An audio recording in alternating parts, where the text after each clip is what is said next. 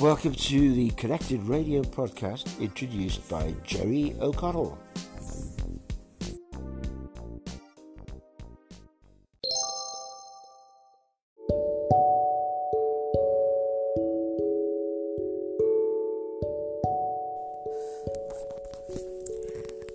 Hi, my name is Jerry O'Connell, and welcome to the Connected Radio podcast.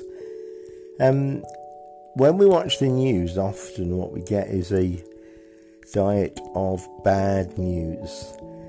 You know, events around the world which are of concern or shock, even, and surprisingly uh, gloomy and uh, doom laden. But when we get some good news, um, it's a, it's a refreshing change, isn't it? Um, in the past few months, the whole world has been in the grip of the coronavirus or COVID 19. And what we have been dealing with is the impact of a pandemic which potentially could kill uh, someone if they get a bad dose of it. And recently, um, the past few days, um, we've heard of a new vaccine which the, the makers claim will, will be effective in 90% of cases uh, in giving you immunity to COVID 19. And considering the fact that all businesses and travel and work has been hampered by the COVID 19 pandemic, it's really good news, isn't it?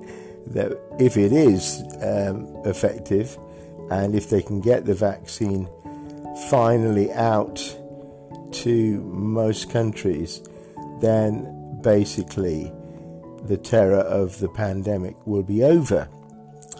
Well, what I want to talk to you about just now is to get you to consider a parallel with that, which is a worldwide disease that actually is 100% fatal if you don't get the vaccine. And um, it's obviously something that's not currently a pandemic, but uh, is actually in the world of the spiritual realm, and that is a disease called sin. Now, what that is essentially is is something that is so sneaky that it doesn't look like it's fatal. In fact, sin can be um, pleasurable for a short time. Um, I I would say, for instance, things uh, in the flesh that we think are sinful, like you know um, alcoholism or drug taking, may or may not be, but in some cases they may, of course, um, be seen as sinful. However, there's lots of other things like stealing, lying. In fact, God gave us these Ten Commandments. Um, killing, obviously, uh, hatred and anger. You know, all of those things have consequences which, in total, um, the Bible says, um, all have sinned and fall short of the glory of God, and the soul that sins will die. Well, that sounds like a death sentence to me. So, what has all this got to do with life in the modern 21st century? Well, everything, because if it's true that all have sinned, then you and I will kind of know that, that you know, we have a problem here.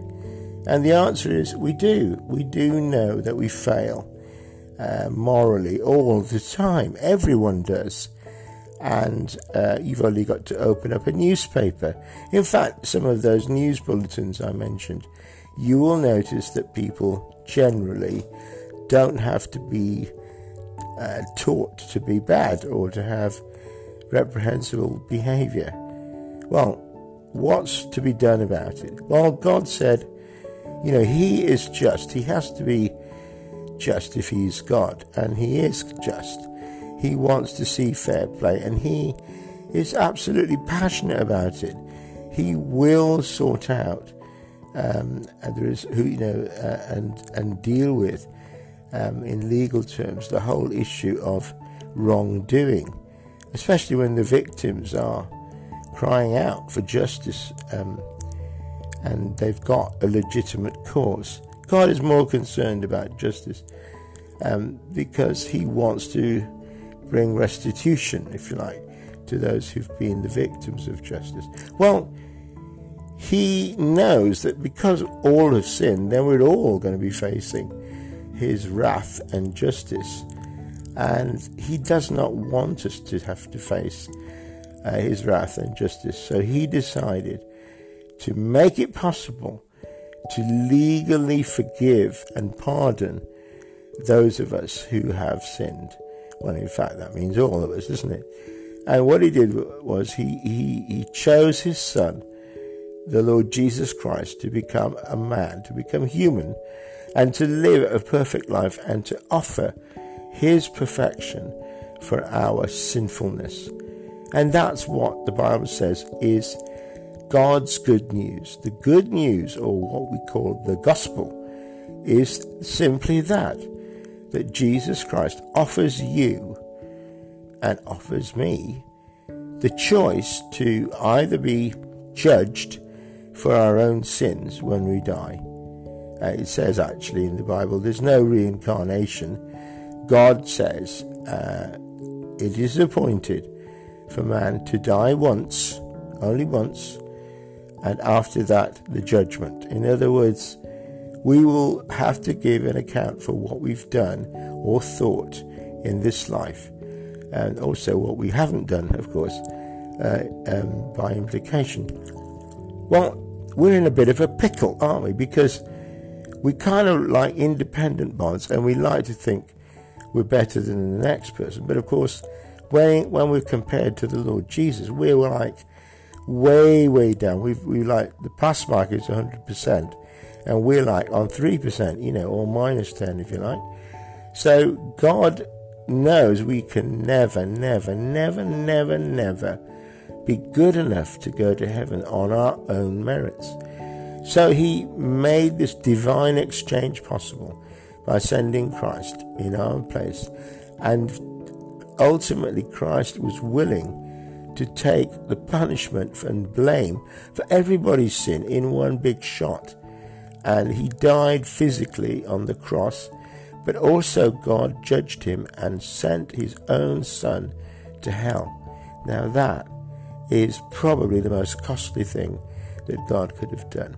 But he did it because he loves you and he loves me. And he summarizes this message in that wonderful verse in uh, John's Gospel, chapter 3, verse 16, which you probably have heard somewhere, but it actually says God loved the world so much that he gave his only begotten Son, that would be Jesus, that whoever believes in him should not perish or go to hell, but have eternal life.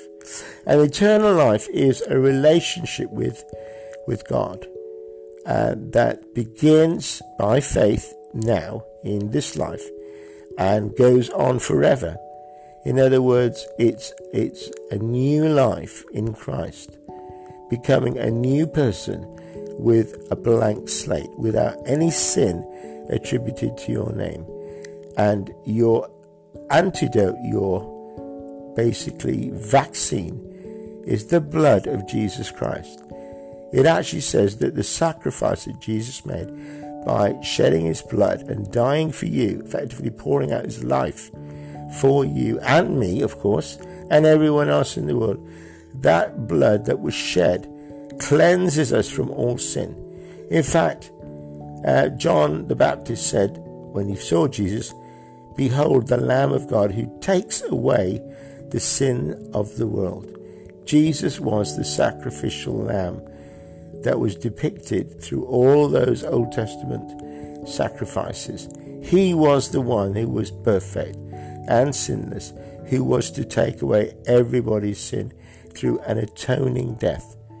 Now, if you're Jewish, everything I've just said to you uh, makes sense of the Day of Atonement, Yom Kippur, which was the day when Christ died. And Christ was like the lamb that was offered at Passover. where there was a cross of blood made on the doorposts. And uh, that was the effectively protection on the Jews so that nobody in their house died when the angel of death passed over in Egypt, of course.